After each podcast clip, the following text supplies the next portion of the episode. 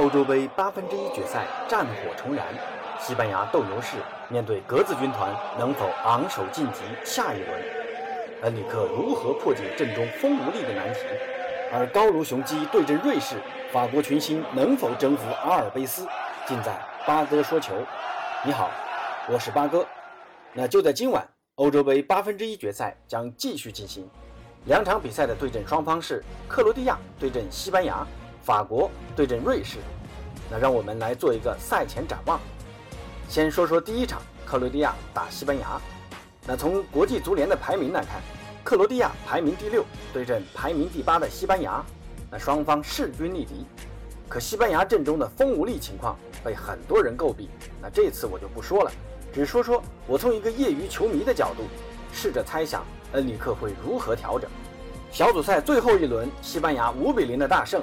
那虽然前锋球员仍然是没有进球，但我猜想这场比赛刚刚替换上场仅四十四秒就取得进球的费兰托雷斯将会顶替莫拉塔首发出场，与他搭档的将是莫雷诺和萨拉维亚，中场将继续由巴萨队长布斯克茨和佩德里搭档科克出场，啊，这个组合可攻可守。感染新冠复出的布斯克茨将是斗牛士们由守转攻的关键人物。后防线将由拉波尔特和刚刚回归巴萨的加西亚担任中卫，两侧则由阿兹皮利奎塔和阿尔巴把守。莫拉塔这场我预计会替补登场，这不仅是战术上的调整，也是对球员的保护。莫拉塔在上场比赛后，家人都受到了死亡威胁，那因此主帅恩里克也会考虑让莫拉塔放松下来，减轻他的压力。而格子军团小组赛最后一轮的大爆发。正是因为摩迪的出色发挥，但本场比赛前，国米边锋佩里西奇感染新冠，将缺席本场比赛。克罗地亚实力大损，缺少前场终结者佩刀的摩迪能否撑起克罗地亚，将是主帅达里奇需要着重考虑的问题。不过上一场克罗地亚的各种远射世界波，也给他们带来新的思考。当前场球员无法接近禁区，尝试各种远射。和定位球将是西班牙需要面临的考验了。不过这场比赛我仍然看好状态回归的西班牙。好，我们再来看看第二场比赛，法国对阵瑞士。这场比赛的赛前盘口其实已经预示了一切，法国人会轻松取胜。但要知道，大热必死的定律会不会降临到法国人身上呢？小组赛阶段，法国几大巨星们的状态还是不免让人有些担忧。主帅德尚。如何将豪华的前场三叉戟捏合到一起，而不是任由他们各自发挥？姆巴佩的速度固然很快，但缺乏队友的支持策应，终将独木难支。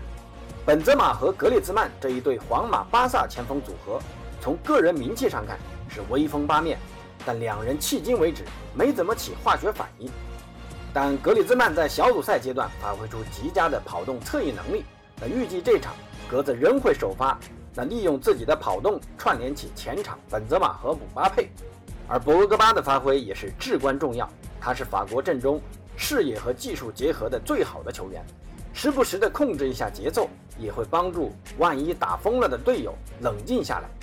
而坎特在小组赛阶段并没有发挥出最佳状态，进入淘汰赛也希望坎特赶紧紧张起来，发挥出欧冠决赛 MVP 真正的实力。反观瑞士人。上届欧洲杯进入淘汰赛是瑞士的历史最佳成绩，当时也与法国队交手过，战成了零比零平。而且瑞士人早早的出现，比伤兵满营的法国人多休息了几天，以逸待劳。